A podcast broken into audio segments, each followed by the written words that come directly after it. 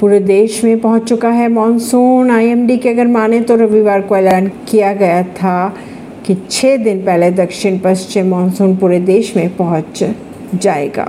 IMD के अनुसार रविवार को राजस्थान, हरियाणा और पंजाब के पिछड़े हिस्सों में मानसून पहुँच चुका है। हालाँकि मौजूदा सीज़न में अब तक कुल बारिश की बात की जाए तो 10 प्रतिशत औसत से कम दर्ज की गई। बिहार में टूटे पहियों के साथ 35 किलोमीटर तक चलती रही पवन एक्सप्रेस, चेन पुलिंग कर रोकी गई ट्रेन। मणिपुर में कोकी समूह ने एन पर बीते दो महीनों से जारी नाकेबंदी हटाई।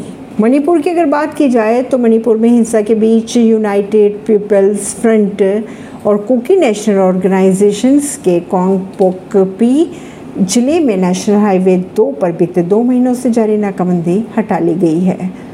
ऐसी ही खबरों को जानने के लिए जुड़े रहिए जनता सरिश्ता रिश्ता पॉडकास्ट से। परवीन दिल्ली